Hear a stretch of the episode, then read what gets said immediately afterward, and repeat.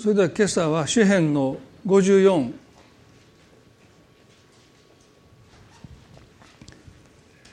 本来あの52をご一緒に学んで53編なんですけども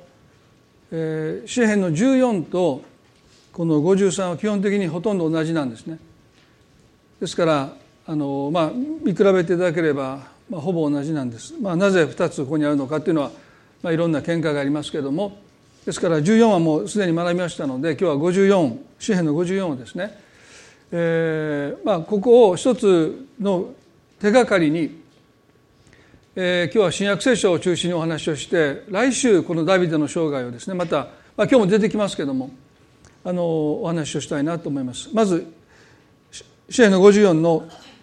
1節から4節まで「神を皆によって私をお救いください」「あなたの権威によって私を弁護してください」「神を私の祈りを聞いてください」「私の口の言葉に耳を傾けてください」見知らぬ者たちが私に立ち向かい横暴な者たちが私の命を求めます。彼らは自分の前に神を置いていないからです。誠に神は私を助ける方。主は私の命を支える方です。詩篇の52を学んだ時に加害者としての苦しみについてお話をしました。ダビデの生涯の多くは被害者としての苦しみですね。サーローに嫉妬されて必要に命を狙われて逃げ惑う日々の苦しみは被害者としての苦しみですでも52編では加害者になってしまったダビデ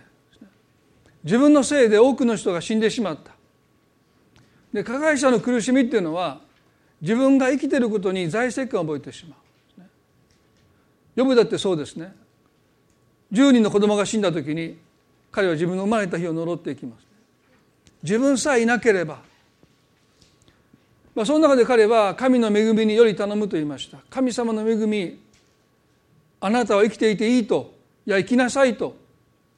彼の命を肯定する、この恵みにより頼んで生きていきます。でも今日の54は再び彼は被害者としての苦しみ命に狙われる立場に再び彼はまた陥っていきますね。でここで彼の告白はこの詩篇の54の4節はこの詩篇の中心メッセージですけども誠に、本当にそう彼は信じてる。誠に神は私を助ける方主は私の命を支える方ですと告白しています。で今日は私を助ける方。助け主なる神。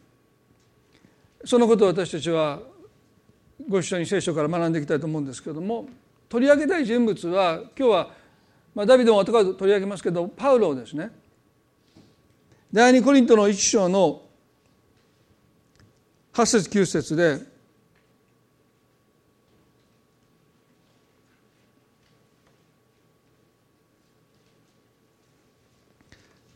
第二コリントの一章の8節9節で彼はこう言いました。兄弟たちを私たちがアジアであった苦しみについてぜひ知っておいてください。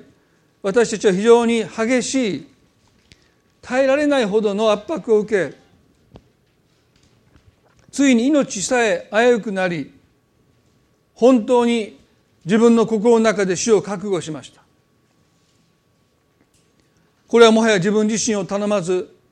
死者をよみがえらせてくださる神により頼むものとなるためでしたと書いてます。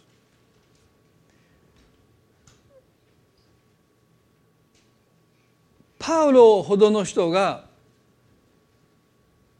死を覚悟するような経験を通して自分自身を頼まず死者をよみがえらせてくださる神に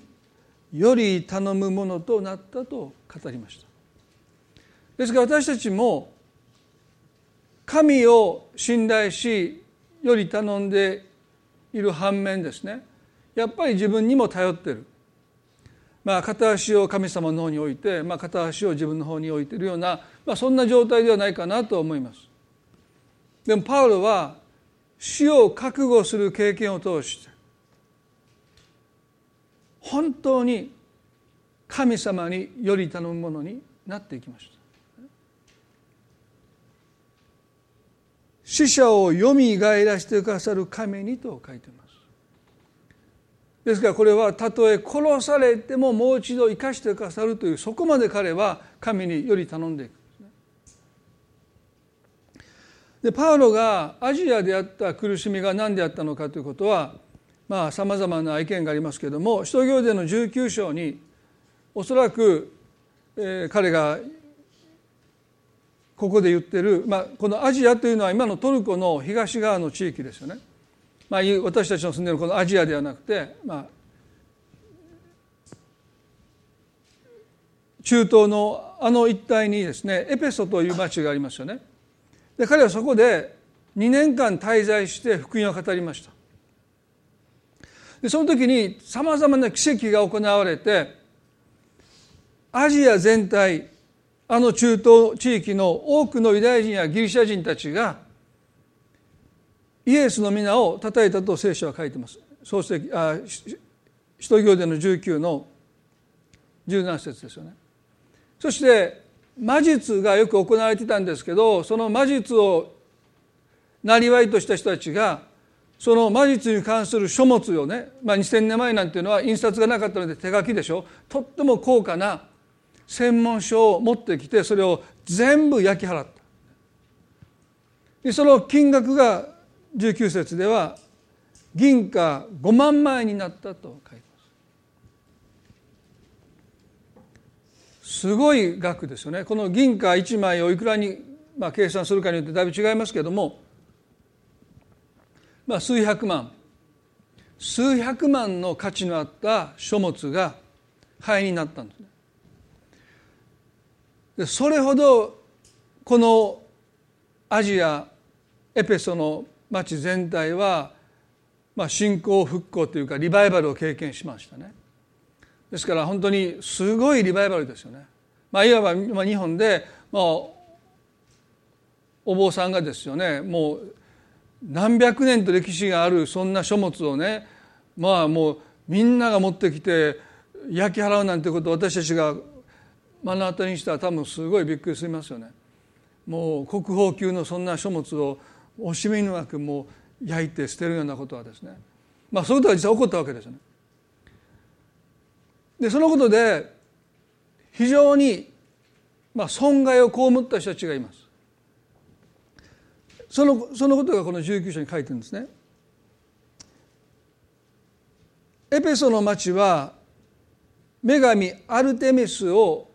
礼拝する、まあ、今でもその神殿が残ってですね観光地になってますけども国内から国外からたくさんの人がこの神殿にやってきてこの女神アルテミスを礼拝します。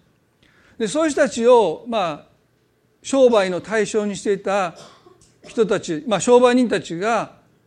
もうイエスの皆を皆が称え始めてリバイバルが起こったので、まあ、商売がとってもまあ困った状態になります。その中の一人23節にデメテリオという人物がこれはもう元締めのような人ですね。で彼が非常に危機感を覚えます。このままだともう商売上がったりですねもうおそらく立ち行かない。ですから彼は銀細工人を集めてそして同業者を集めてこう言うんです。使徒行伝の19の25節で皆さんご承知のように私たちが繁盛しているのはこの仕事のおかげですところが皆さんが見ているし聞いているようにあのパウロが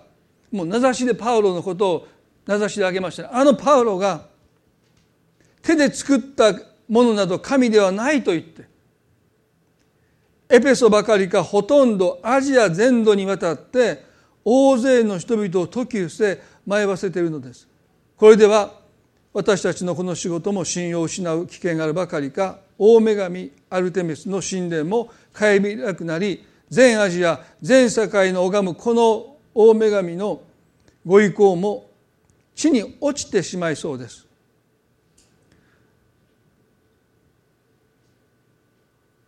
あなた方の仕事もやがて失われるでしょう。路頭に迷うでしょう。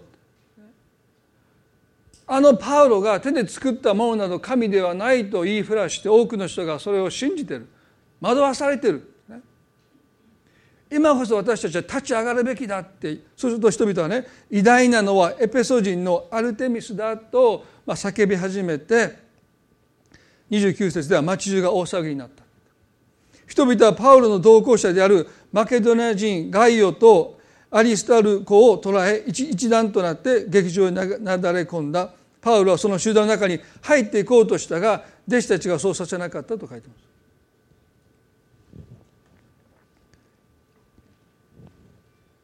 偉大なのはエペソ人アルテミスだというこの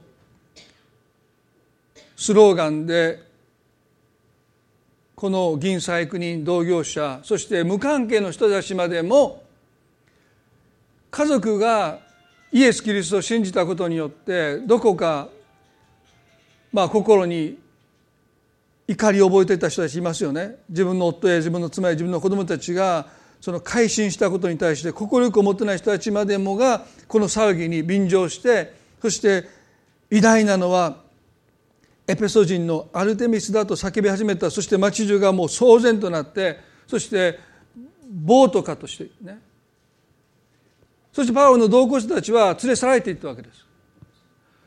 でパウロはそれを見ていてこの暴動を鎮静するもう手段がないことを彼は悟ってきますかつて彼はねキリスト教の最初の殉教者ステパノがボートによって石を投げられて殺されるのを彼は証言。彼はそれを見ていましたよね。石を投げる人たちの着物服を彼が管理してましたから。ですからもう止めようがないですね。一旦もう暴徒化したらねもう叫ぼうが皆さん冷静になってくださいってももう人々は大声を上げて叫んでステパノに殺到してそして彼を石打ちで殺したのをパウロは自分の目で見ていましたから今度は自分にこのボートが向かってくることはもう時間の問題だということで彼はもうここで死を覚悟しました。この先ほど読んだ箇所私は死を覚悟したっていうのはおそらくこの時だろうと言われてます。でもそのことを通して彼はある信仰の飛躍を経験します。それは自分自身をより頼むものではなくて死者をよみがえしてくださる神により頼むものになったんだ2の第2コリントの1の9でね本当に自分の心の中で死を覚悟しました。これはもはや自分自身を頼まず死者をよみがえらせてくださる神により頼むものとなったのですと書いてます。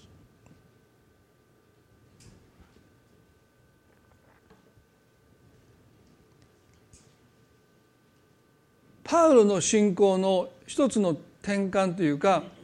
飛躍したのはね死を覚悟したというこの経験です。そして死を覚悟したパウロほど手に負えない人物はもういないんですね死を覚悟してますからですから彼らはパウロをね抑え込もうとしましたけども逆にそれが裏目に出ます。神様のなすこといつもそうですよね。敵対する人たちの意図を神はいつも気が付いたらですね。意図したことと全く逆のことが結果として起こってきます。彼らはねパウロを殺そうとしました。でもそのことでパウロが死を覚悟したのでもはや彼は怖いもの知らずになっていくんですね。もう死者をよみがえしてくださる神により頼んだパウロほど手のつけようのないもう誰も止めれない人になっていく。そして福音宣教はますます拡大していきますでも今日見たいことは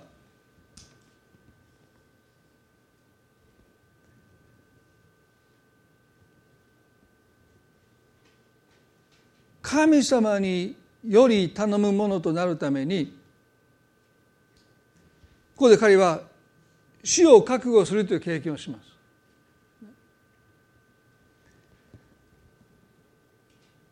第二コリントの11章の21節から28節まで時間がある時皆さんぜひお読みくださいね。今日はもう時間がないので全部お読みしませんけども。11の21でね言うのも恥ずかしいことですがというこの彼の言葉を持ってねこういうんです。言わなければなりませんでコリントの教会っていうのはとっても栄えていましたねまあ、コリント地方というのは貿易都市でしたので、まあ、も物人が行き来していてもうとっても活気があってですね、まあ、今で言えば東京のようにですねもう物金あらゆあらゆるものが流通してもう活気があるんですね。まあかたや地方都市に行ったらですねもう本当にもう人もいないもう街を歩いててもほとんど人がいないっていうそういう、まあ、地方都市もありますよね。まあ、このこと言ったらちょっと失礼かも分かりませんが九州に行った時にね私一度電車で行こうと思っていつも飛行機で行くんですね熊本までね。でも一度ぐらい電車でゆっくり行こうと思って行ったらですねもう二度と行かないと思いましたけど 遠い遠いですね。単線乗って。もうでもその時ね佐賀を通った時にね佐賀の人すいませんね。ここ正直な気持ちね。誰もおれへんみたいな。福岡長崎とこう来たでしょ。やっぱり長崎はもうやっぱ活気がまあありましたよね。福岡もね。佐賀に来た時にね。電車乗りながら「えー、なんだここは」なんか何にもないんですよ。で熊本に行ったらまたちょっと柿があって。でまあ後から聞いたらね「いやもう佐賀は大変なんです」って、まあ、九州でねもう潤ってるのは福岡とまあもう、まあ、熊本であもうちょっと宮崎も鹿児島もね結構大変なんですその中で一番大変なのが佐賀なんですって言われて「ああなんとなく分かります」みたいな電車から見た風景だけしか見てないんですけどね。でも東京行ったらねもう建物から人の多さでもう来月行きますけど私一度ね横断歩道で向こうから出社してくる人と逆に私新宿に泊まっててその新宿の方に出社してくる人と僕別の場所に行かないといけなかったんでその横断歩道の反対側に待ってたらですね向かってくる人多すぎてどこに行っていいか分かんないんです。僕逃げてきましただっ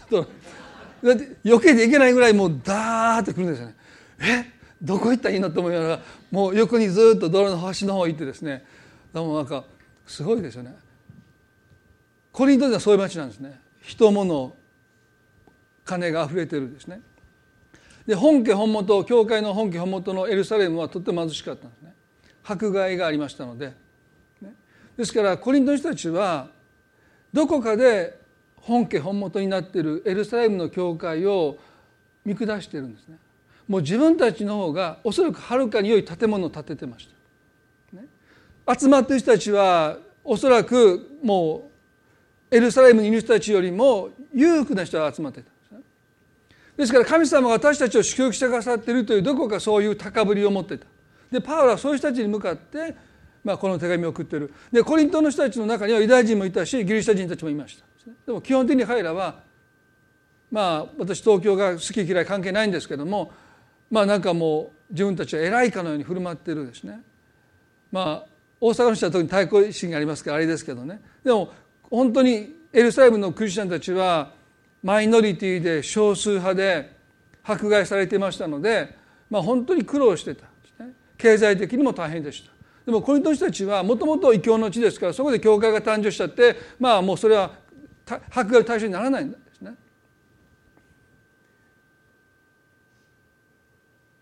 で彼はここでこういうんです。言うのも恥ずかしいことですかって、まあ、そうだ言わなかったらいいなと読みながらいつも思うんですけどでも言わなければなりません。私たちは弱かったのです。しかし人があえて誇ろうとすることなら私は愚かになって言いますが私もあえて誇りましょう。ここで私たちがまず知るべきことはね高ぶりと誇りは違うんです。時々クリスチャンはそれを混同してますね。高ぶりと誇りをちゃんと分けないといけない。どうしてかというと信仰は健全な自信を私たちに求めます。高ぶりは退けますけど健全な自信を神様は求めます。でもそこが時々ね勘違いされてるなといつも思うんです。神は自信のない人を用いれないです。神は自信のある人を用います。でも高ぶった人は退けます。この違いを今日皆さんとゆっくり学びたいですね。神は自信のない人は用いれない。ね、あのギデオンだってね私は無理ですと言いました。でもね神様は主の勇者よと言いました。モーセだって私は口下手です。私はもう無理です。他の人を使わせてくださいと言ったんですね。クリスチャンにとって大切なことは健全な自信誇りを持つということです。その上で神により頼んでいくということです。自信がないから神様に頼るっていうんじゃないんです。ちゃんとした自信をしっかり持った上で神により頼んでいくっていうことがパウロの強さでした。だからパウロという人はここでこういうんです。私は愚かになっていますが私もあえて誇りましょう私の誇りをあなた方に言いたくはありませんこんなこと人に言うものじゃありません私がその誇りを持って生きてるそれだけで十分ですけれどもあなたがあまりにも高ぶってるので私は別に言いたくもないけど私の誇りを私の自信をあなた方にあえて言いましょうって言ってここで彼はずっと書いていくんですね。でパウロの自信パウロの誇りとはどれだけ死ぬような思いをしたかなんですよ。すごいですね。だからこういうんです。私彼らはヘブル人ですが私もそうです。彼らはイスラエル人ですがですですか？私もそうです。彼らはアブラムの子孫ですか私もそうです。ですから明らかにコリントにいるユダヤ人たちに彼はこの手紙を送ってますね。彼らはヘブル人ですが私もそうです。彼らはイスラエル人ですが私もそうです。彼らはアブラハムの子孫ですが私もそうです。ここには対等なんです。同じなんです。でもその次からです。彼らはキリストのしもべですか。私は狂気したように言いますが私は彼ら以上にそうなのですと。私の労苦は彼らよりも多く牢にいられたことも多くまた鞭打たれたことは数えきれず死に直面したこともしばしばでしたと言いました。パーロの誇りはあなたたちと比べて私の方が死にかけたってこれだけなんです。すごいですよね。死にかけた経験やと私は負けませんよって。ね、すごいですね。そんなこと起こしてあんまいないでしょ。どんだけ死にかけたと思ってる、ね。まあ、前にも言いましたけど一度自分がどんだけ怪我をしたかという誇りをあの言い争った経験があるんですね。もうここ見てここ盲腸やとかね。もうここ見てこの背中の傷ここ手術したとかですね。もう僕僕ここ見てここ僕幼稚園の時ドブに頭ぶつけてここ切ってもうちょっと失明したとかです。まあアホなあのこと言ってましたけど、まあ、今度パラ割と似たようなことであなたたちよりも私の方がね神様に対してもっと献身的だ。どうしてか。私の死にかけた経験の方があなたたちよりもはるかに多いって言って次に言ったのがこうですね。ユダヤ人から39の鞭を受けたことが5度これで私しびれましたね。すごいですこれでもうパウロもう降参です。39の鞭を受けたのが5回やったってね。これどういうことかというとなんで39回かというと40回で大体人が死んでしまうと言われてたんですね。ですからその一歩1回手前39回で鞭を打つのをやめるというのがこの慣例化していったんですね。すごいですよもう39度鞭打たれるこの鞭には石や小石やいろんなものがこう埋め込まれていますのでもう一度叩かれた皮膚が裂けてもう数回で肉が裂けていくようなそういう鞭打ちの刑を彼は39度背中に受けますね。でも39度目の時は生きてるか死んでるかもう自分では分からないぐらいですもう自分は死んだのか生きてるのかもうほとんど意識が飛んでる状態ですだか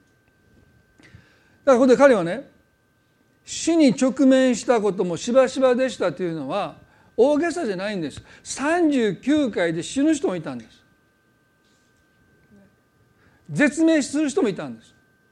で39回鞭打たれた時はもう背中も鮮血で真っ赤に染まってもうそれからですね仰向けで寝れない日がもう何ヶ月も続く中でようやく回復するわけでしょ。でねこの時ね殉教の死の方が楽なんです。一層あと数回鞭打たれて死ぬ方がもうあの39回の時点でほとんど意識は朦朧としてますのであと数回打たれて死ぬことの方が楽なんですね。でも39回で鞭を打たれるのをやめてその後もう夜も眠れない激痛に何日も耐えながら傷が回復していくのを待っていくんですね。そしてようやく皮膚が再生して、ね、肉がくっついてそしてもう背中の痛みがなくなった頃再び捉えられてまた一度目からあの39回背中に鞭打たれていくんですよね。それでも彼はイエス・キリストが救い主だというこのメッセージを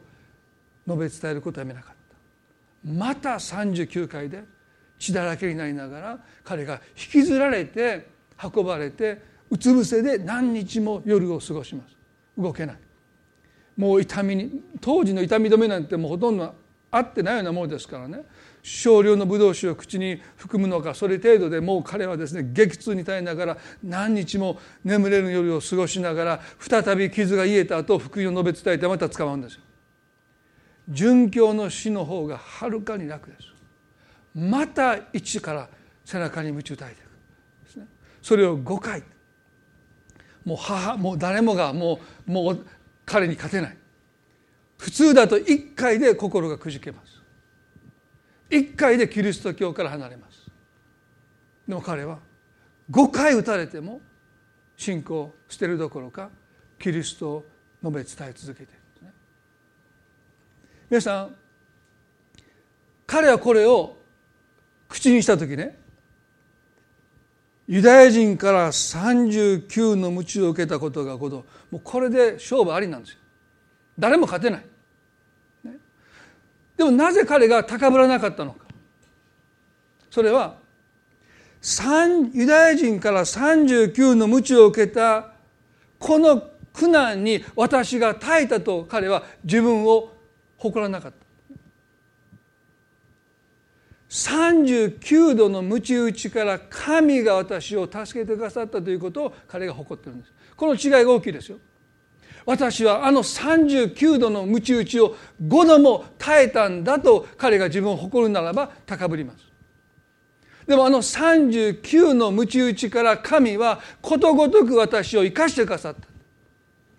いつ死んでもおかしくなかった。あの5回のうちのその1回で私が絶命していてもおかしくなかったけども神はことごとくあの苦しみから私を助け出してくださって私はこうして生きてる。彼は助けてくださった。神を誇ってるんです。この後皆さんねよく読んでください。一中は会場を漂ったこともありますでそれもね人によってはね多分僕だったら自分の誇りにしますよ、ね、すごいやろ。僕も一晩中海に投げ出されて漂ったこんな人おれへんやろもうだから自分をアピールしますよね。でも彼はそんな危険の中からも神は私を助けてくださったと。神を誇ってだからその経験が彼にとって高ぶりじゃなくて誇りになっていくこの違い大切です。私たちは人生でいろんな経験をしますけどその経験に耐えた自分を誇るならば高ぶるんです。でもあの中からあの苦しみから助けてくださった神を誇るならばその一つ一つの経験が私たちの中で自信になっていくんです。私たちの中で誇りになっていくんです。先ほど読みしました第二コリントの1の9その次に彼がこういうんです。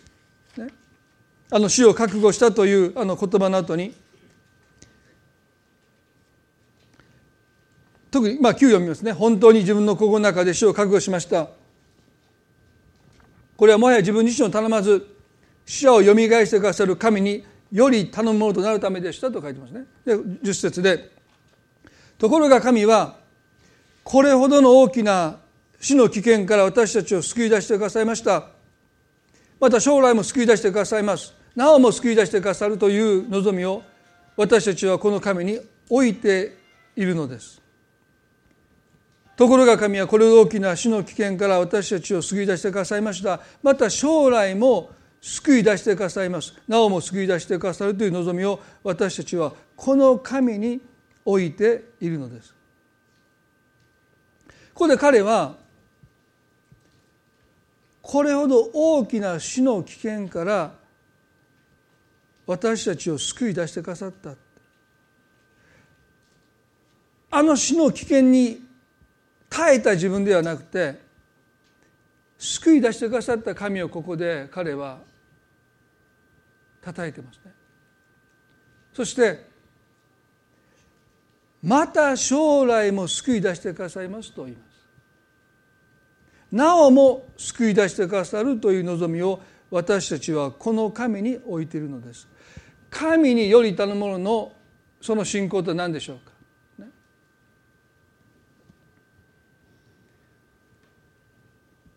それは一度神様に助け出されたという経験をしたこの経験を持って彼は次も助けてくださるという告白をします。なおも助けてくださるという望みをこの神に置いているというんですね。大切なことは私たちの人生で神が一度でも私たちを助けてくださったならばそれが永久保証です。次も助けてくださるその次も助けてくださる神様はそういうお方私はそういう方に望みを置いていると言いました。一度助けたけど次は助けてくださらないという神ではなくて一度助けてくださった方は次もその次もその次もこれからずっと私を助けてくださるお方そういうお方だからこそ私はこの方に望みを置いていますとパラミです。皆さん私たちは人生を振り返って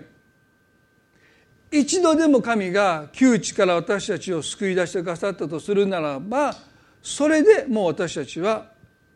よしとすべきです。次はどうかなそんなことは考えるべきじゃない。一度でも神が私たちを助けてくださったならば神は次も必ず助けてくださるお方。それが神様なんだと彼は言うんですね。一度は助けてくださったけども次は知らないという方ではない。そういう方じゃないだから彼はここでねまた将来も私助け出してくださいます。なおも救い出してくださるという望みを私たちはそのような神にそんな神に置いているのですと言いました。私たちの望みは神様がそういうお方なんだということに置かれているかどうかですね。神様が全能だとか不可能がないということだけじゃなくて一度助けた神はその次もその次も助けてくださるそういうお方なんだ心変わりしないお方なんだ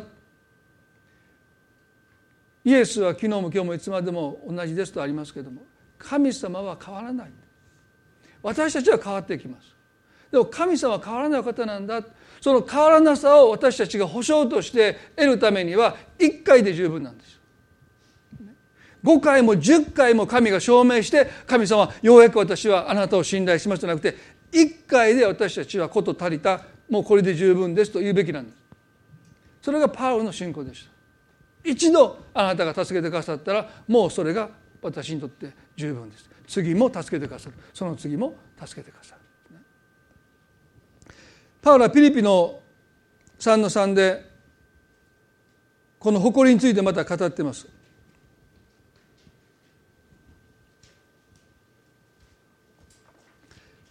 ピリピの3の3ですね。神の御霊によって礼拝しキリストイエスを誇り人間的なものを頼みにしない私たちの方こそ割礼のものなのですと言いましたこれは驚くべき彼の言葉ですよね明らかにパウロがこの手紙で高ぶりをいさめている人たちは割礼を施されたことを誇りとしていたということははっきりしてますよね。生後8日目の男の子の赤ちゃんにその性器に傷を与えて、まあ、割礼を施していく、まあ、ユダヤ人としての印はアブラハムの子孫アブラハムの祝福を受け継いでいるものとしての印が割礼です。イエス様も割礼を受けられたんですね。ですからユダヤ人たちの誇りは、お金があるかないかどんな仕事をしてるかどうかそんなことのもうはるかに勝って割礼を受けてるか受けてないかそれだけです。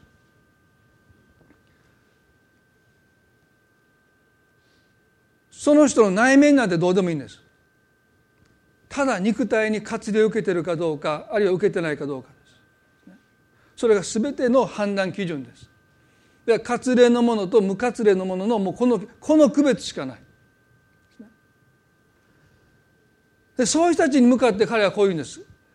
神の御霊によって礼拝しキリストイエスを誇り人間的なものを頼みにしない私たちの方こそ割礼のものです。ここで言う彼の割礼は全部が心の状態ですね。御霊によって神を礼拝しイエスを誇り自分を頼みとしない私たちの方こそ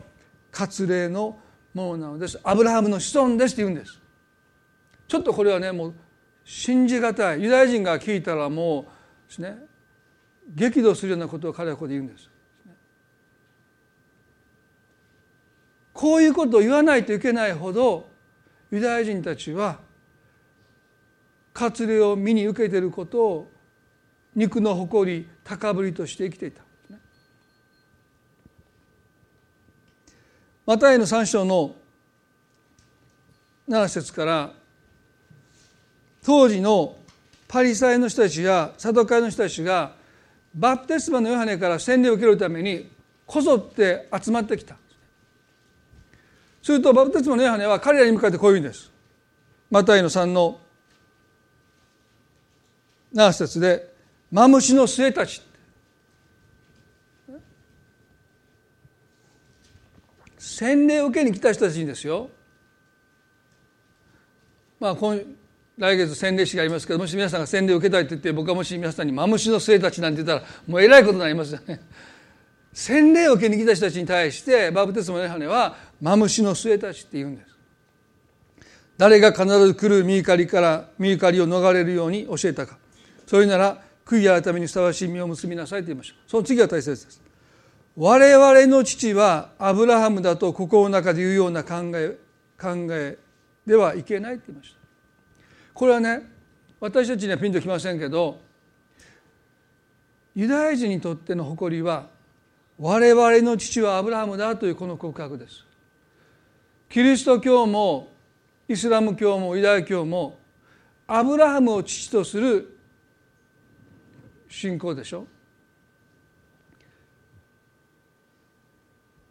だからユダヤ人の誇りは割礼を受けているということはイコール我々がアブラハムの子孫だ、ね、アブラハムは我々の父だということが彼らの誇りです。でもヨハネはねあなた方はそんなこと言ってはならないって言ったんです。おそらくそれを聞いた人たちは非常に憤ったんですよ。それこそが彼らの誇り。まあでも高ぶりになってしまっていました。活動を受けていることで甘んじていた。だから彼油ヨハネはねあなた方は心の中でそういったならない。そしてついにこう言いました。あなた方に言っておくが神はこの石ころからでもアブラハムの子孫を起こすことがおできになるのですと言いました。この言葉を聞いた時にユダヤ人たちは非常に憤ったんですね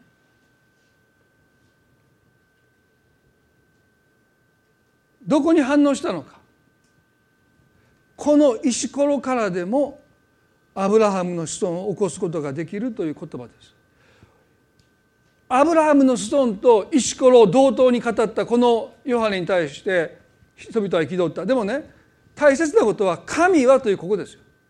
神はこの石ころからでもアブラハムの子孫を起こすことがおできになるのですと神様にはそんなこともできるんだと本来そこに反応すべきなのにこの石ころからでもアブラハムの人を起こすことができるってここに反応しちゃうんです。どうしてかそれは彼らの誇りが神ではなくてアブラハムの子孫だってことにあるからです。彼らは神様を神様として口では叩いてるけど彼らの誇りはアブラハムの子孫だ活動を受けてるってことが誇りであって神様を心の中で誇ってない。もし彼らが心で神を誇ってるならば神にはそんなこともできるんだって言って彼らはですね神を叩いたでしょう。でもねヨハネよお前はアブラハムの子孫をこの石ころと等しく語るのかって言ってそこに反応するんです。なんていう暴言吐くんだって。アブラハムの人をこの石ころであお前を等しく言うのかそこに反応してる。でも本来そうじゃないです。神様ってなんて偉大な方なのか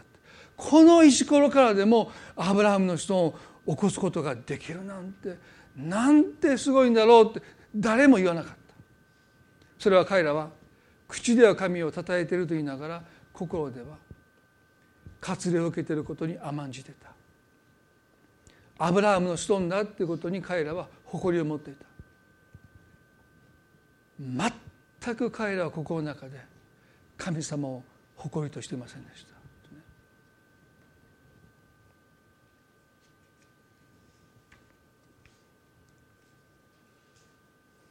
最後に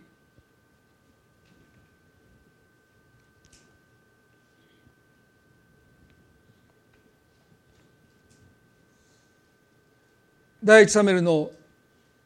17章の中にダビデのゴリアテとの戦いが記されてますね。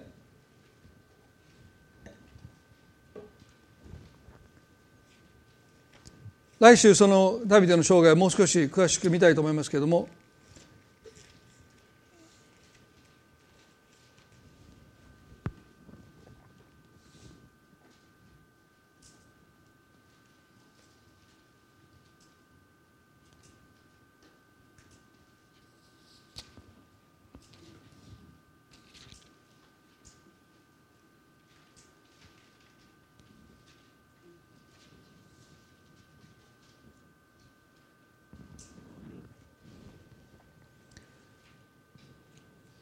17章の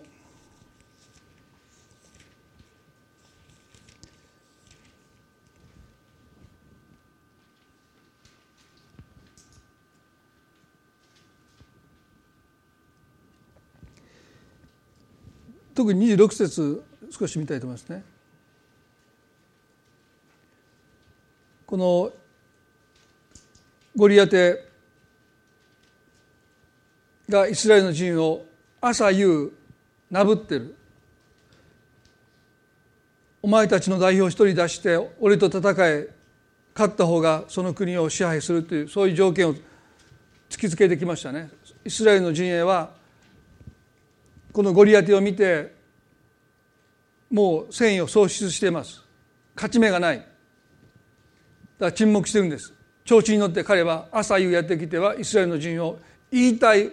放題ですね。それでももう誰も反論しない。誰も声を上げない。でそこに少年だったダビデがお父さんのことづけでこの戦地に使わされて偶然このゴリアテがイスラエルの陣をなじってるなぶってる声を聞きますね。で彼だけが反応しました。どこに反応したのか。神様を彼がそしってることに対してそこに彼は反応するんです。それ以外の数万の兵たちはどれだけこのゴリアテが神を阻止ってもそこに反応しないんです。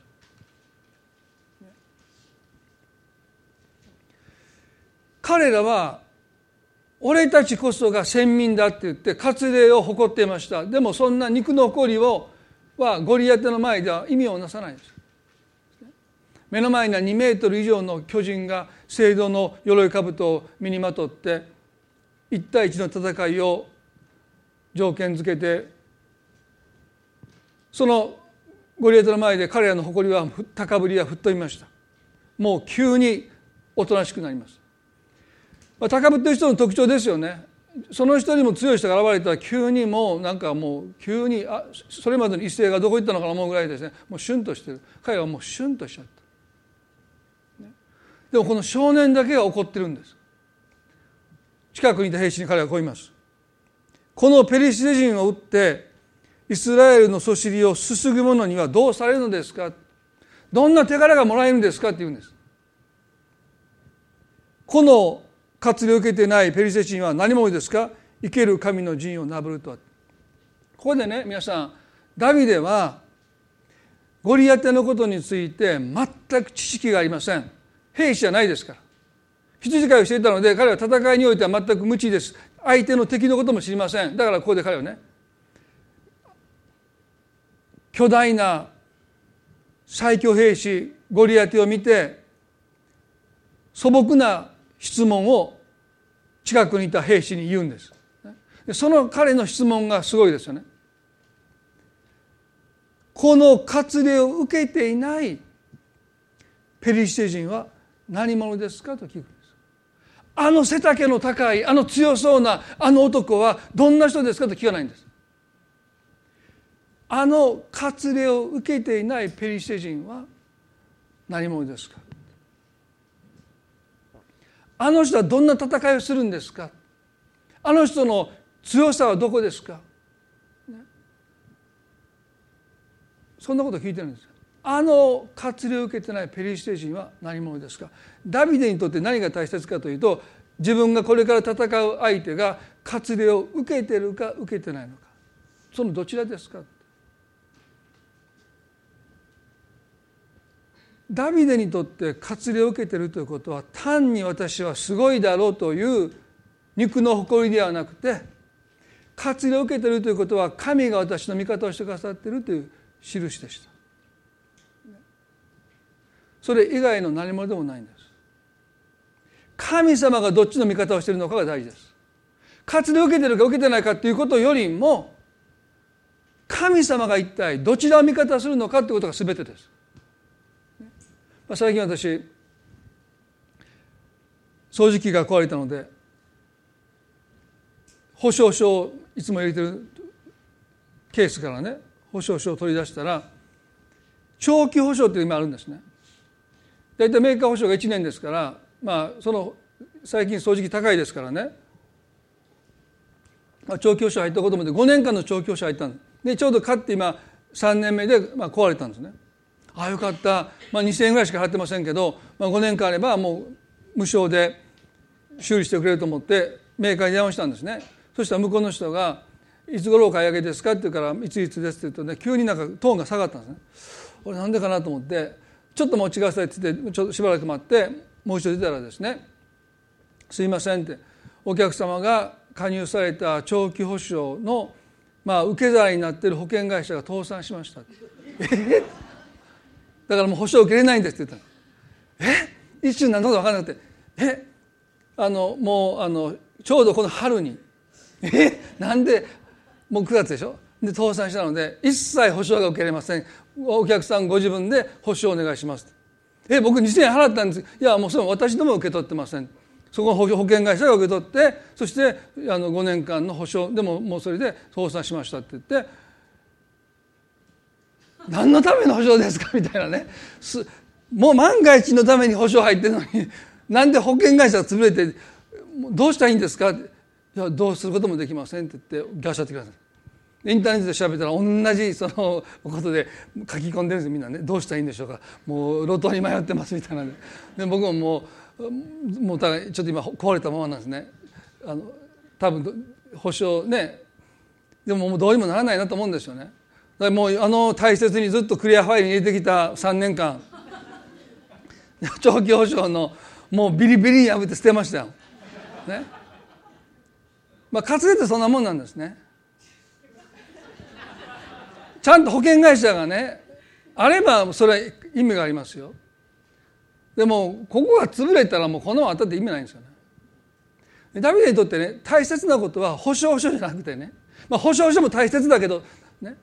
それよりも大切なことはそれを保証してる方その方が今私が直面している問題よりも強くて能力があって、ね、そっちの方が大切だってあくまでも割礼は、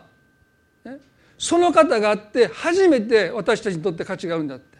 もしあなた方たちがねそれだけを頼っているならばゴリアテやてが出てきた瞬間彼らはもう意気消沈しますよ。でもダビデはそれは保証としては持ってるけども彼のよりどころは活り与えてくださったあなたの味方をするよと約束してくださった神ご自身に彼より頼んでいるので一体この活量を受けてないゴリアテは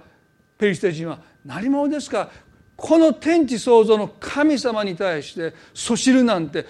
あいつは気が変じゃないですかって逆に怒るというよりは驚いてるんです。彼は驚いたんです。よよくもまあ私たちの神様にあんなことを平気でよく言えるあのペリシテ人は何者ですか？エリアブというダビデのお兄さんがそれを聞いてたんですね。彼は非常に怒ったんです。やってきて弟のダビデに「おいお前はなんていううぬぼれなんだって言ったんです。兵士でもないまだ少年の前がこの職業兵士を含む、ね、この俺たちですら勝ち目がなくて意気消沈してるのに戦いの経験のないお前がなんて口聞くんだお前が勝てるかのようなことを何でお前言うんだって言って彼はなんてお前はうぬぼれてるんだって言って叱りつけるんですね。でそれに対してダビデは「私が今何をしたというのですか？一言も話してはいけないのですか?」と反応します。これダビデが何を言ったかというとね「お兄さん私にとって大切なことは私が何者かというよりもこの割礼を私たちに施してくださった神様がどのようなお方なのかが大切であって私は自分のことが何者などと一切思っていません私は自分が何者なのかそんなことはどうでもいいんです。私たちの味方をしてくださる神様がどういうお方なのかが大切なんですと彼はお兄さんに答えるんです。ダビデが全くうぬぼれ屋でも高ぶってないことはこの言葉から明らかです。彼は自分が何者なのかそんなことはどうでもいいって言ったんです。そんなことは関係ない大切なことは私たちの信じる私たちが望みを置いてる神様がどのようなお方なのかそれが全てだって。戦いに志願したサウロにサウロの前でやっぱりサウロはやダメだって言うんです。あなたじゃ勝てないって。あなたにこの国の命運を託せないって。するためではこう言ったんですね。第第一サメルの17章の。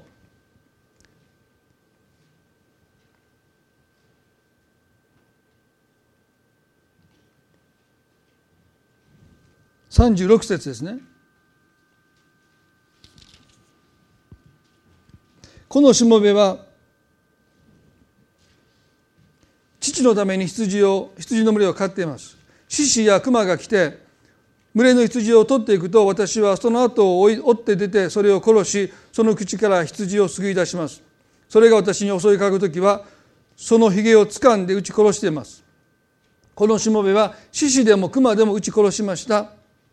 あの活力を受けてないペリシテ人もこれらの獣の一匹のようになるでしょう。生ける神の陣をなぶったのですからと言いました。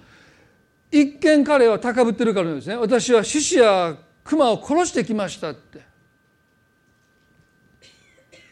でも彼は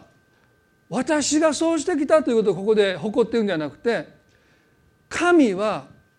あの獅子や熊からも私を救い出してくださったと神はダビデは神を誇ってるんですね。だからこんな経験を彼はしても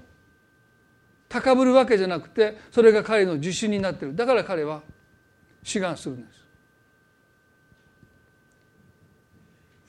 そして彼はね最後にこういうんですね。37節でついでダビデは言った。獅子や熊の爪から私を救い出してくださった方はあの主はペリシテ人の手からも私を救い出してくださいます。サウルはダビデに言った。行きなさい。主があなたと共におられるようにと言いました。ダビデはねあの獅子や熊の爪から私を助け出してくださった主はあのペリシテ人からも当然私を助け出してくださいますと神様を誇って戦いに彼は向かっていきます。そしてゴリアテを倒してくれるんですね。皆さん今日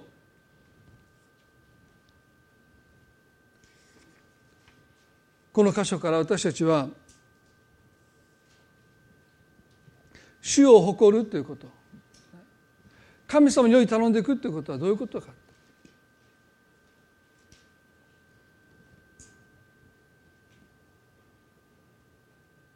私たちは人生の中で神様に助けてもらうという経験をします。でもその経験をすぐ私たちは自分の誇りに変えていってしまう。コリントの教会がそうでした。ピリポの教会がそうでした。多くのユダヤ人たちがそうでした。そして私たちもそうです。でもその窮地から助けてくださった神を私たちは誇りとしていかなければならない。その時私たちの人生で経験したありとあらゆる経験が健全な自信誇りになってきます。そして困難がある時にその困難から私たちをですね立ち向かわせる内になる自信に変えていくのはそういう営みです。パウロは言いました。あの死の危険から救い出してくださった神はこれからも私を救い出してくださるしなおも救い出してくださる。大切なことは誰が私たちを救ってくださるかってことです。人生を振り返って私たちはもう一度辛かったこと苦しかったこと大変だったことを思い出しながらそこから救い出してくださった神様をもう一度誇りとして私たちが誇っていく時にね。私たちの中にあった高ぶりが健全な自信に変えられていって健全な誇りになっていく時に。ダビデがあのゴリアテに立ち向かっていったように私たちもその健全な自信を持っていかなる困難にも立ち向かえる。でもね最終的には私たちはその健全な自信を持って神様に頼っていく。神はこのペリシテ人からも私を救い出してくださるって言って彼は石嘆きと5つの石を持ってゴリアテに立ち向かっていった。これが神をより頼む人の本当の姿です。自信に満ちています。でもそれは自分自身に頼るそういうものからではなくて私を助け出してくださった主は私と共にいてこれからも助け出してくださるというこの確信に満ちて彼はゴリアテに向かっていった。私たちもこれから人生で経験する今直面している問題に対してもし意気消沈してしまっているならばやっぱり私たちはどっかで自分を誇ってるんです。どっかで自分を頼ってるんです。どっかで私たちは肉の誇り高ぶりを持ってるんです。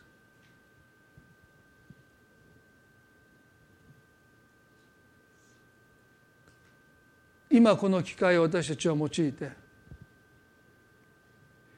人生を振り返って今日までこうして守られて生きてきたことその中で経験したさまざまな出来事をもう一度振り返りながら神様が私を本当に助けてくださったと。神に栄光を期していくならば私たちの中にあった高ぶりが本当の意味での誇りに変わっていった。意気消沈していたあなたがもはやその問題を前にして全く意気消沈しなくなってきます。そしてその問題と向き合って神様どうか私を助けてくださいって言ってその問題に私たちは向き合うようになっていく。自信のない人はそこから逃げちゃうんです。自信のない人の裏側は高ぶりなんです。私たちに必要なのは主を誇ること。その方に望みを置いていくこと。ですねその時今もしあなたが意気消沈しておられるならばその意気消沈が今日完全に取り去られてあなたの心に勇気が与えられることを信じますね。今まで立ち向かえなかった見て見ぬふりしてきたその問題ともう一度真正面から向き合って神様が必ず助けてくださるというその確信を持って前に進めますように一言祈ります。恵み深い天の地の神様。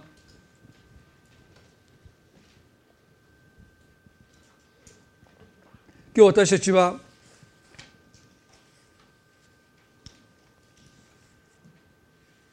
自分により頼まず神により頼むものに私たちがなるために大切なことについて学んできました。パウロは人生において経験してきた本当に死に直面した経験を列挙しながら自分を誇ったんじゃなくその中から神様が私を救い出してくださったと神を誇りました。今日私たちは同じように人生を振り返って実にさまざまなところを私たちは通されて今日あります。確かに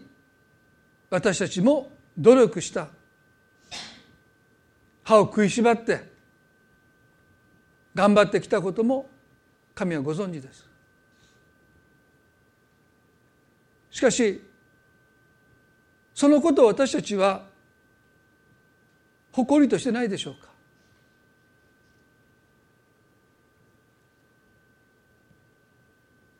そこから救い出してくださった神助け出してくださった神健康を支えてくださった神心を守っていてくださった神助けてくれる友人や仲間を備えてくださった神。実にさまざまな方法で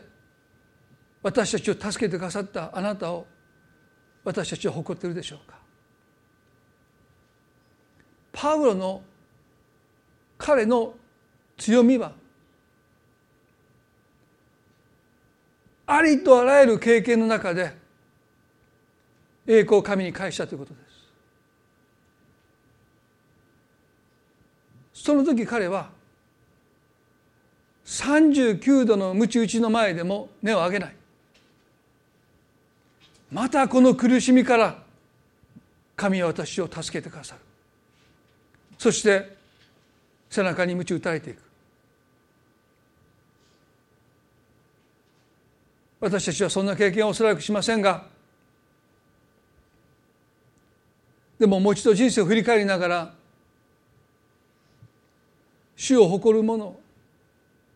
私たちはなりたい。それは私たちの努力や私たちの頑張りを無にするわけじゃない。その努力や頑張りが私たちの中で高ぶりじゃなく誇りになってきます。健全な受信になってきます。再び困難が私たちの前に現れる時に私たちはその困難に立ち向かっていく内なる力になってきます。だから私たちは主をまず誇らなければならないです。私たちの人生の中で今日こうしてこれたのは主よあなたのおかげです。もっともっとあなたに栄光を返していきたいです。神様今日問題の前で意気消沈している方がもしおられるならば神がもうあなたの味方であることを今日もう一度知ることができますように。あの無活例のペリシテ人は何者なんですか神の陣をなぶるとは自分で何をしてるかあの男は知ってるんでしょうかそのことにダビデは驚いてる神が私の味方なのにどうして彼は立ち向かってくるんですか？勝ち目がないのにどうして私に立ち向かってくるんですか？ダビデは驚いてる神様この驚きを私たちに回復してください。神が私たちの味方なら誰が私たちに敵対できるでしょうか？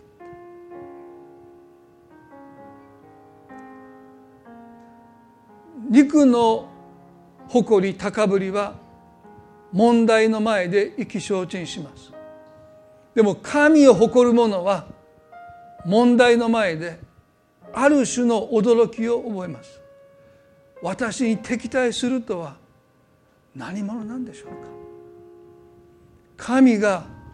私の味方をしてくださってるの。今日私たち一人一人は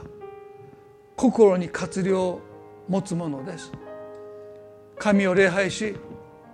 イエスを誇り自分を頼みとしない私たちこそが活例のものです。すなわち神が私たちの味方です。今日意気消沈しているその思いを私たちから取り去ってくださった。あのダビデが持った勇敢さを私たちの心にあなたが与えてくださることを祈ります。向き合うことができなかった問題と真正面から向き合うことができるそれに向かっていけるその勇気を今日私たちの心に与えてください。それはかつて私が困難の中にいた時に助けてくださった主は今回もこれからも助けてくださるそういうお方だというそのお方のゆえに私たちは望みを置いています。あなたがただ全能だとか奇跡を行うかそうじゃない。あなたを捨てて孤児とはしないと言い切ってくださるこういうお方に私たちは望みを置いてるんです。神はあなたを見捨てない。イエス・キリストは昨日も今日もいつまでも同じです。変わることのないお方です。ここに私たちの望みがあります。今日私たちはもう一度あなたに望みを置くことができますように。一人一人をあなたが励ましてください。あなたが御言葉を通して今日私たち一人一人に語ってくださっていることを感謝します。どうかこの一週間の歩みの中で多くの気づきが与えられますように。一人一人を導いてください。この一週間あなたが共にいてくださり守り導いてくださることまたそれぞれの家族の上に等しく祝福がありますように。感謝を持って愛する主イエスキリストの皆によってこの祈りを見舞いにお下げいたします、ね、それではどうぞ皆さん立ち上がっていただいて賛美を捧げたいと思います。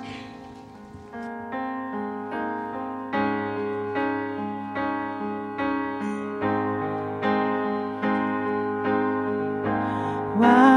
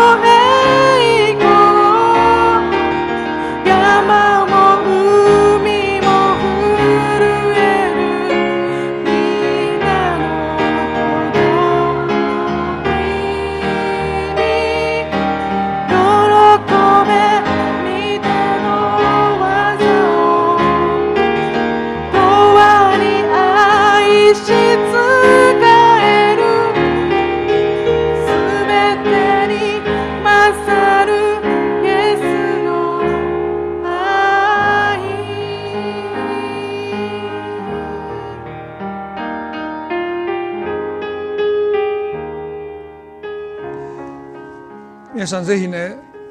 パウロがしたことを私たちは模範することは大事ですよね。彼は自分のあった苦しみを全部書き出してきました。一つ一つ思い返しました。あの日一晩中真っ暗の海の上を漂ってる。あの時の水の冷たさ絶望感いろんなものを返しながらあそこからよく助かったな本当に神はあのところから私を助けてくださったって。思い返せば思い返そうと彼の望みは強くなってきます。ぜひ皆さんね時々私たちは彼がしたと同じことをすべきなんです。もう一度振り返ってみてよくやってこれたなって自分を褒めるんじゃなくてよく神様私を助けてくださったなってきっとこれからも神は助けてくださるという確信を深めていきたいですね。ぜひ時々私するんですね。一番つらかったことを時々思い返してあの時ですら神は助けてくださって今日の今自分がいるんだからきっといや絶対にこれからも大丈夫ですこの方に望みをますます置くものに私たち変えられていきたいそう願いますね。それでは今朝これで礼拝わっていきたいと思います。互いに挨拶を持って礼拝わっていきましょう。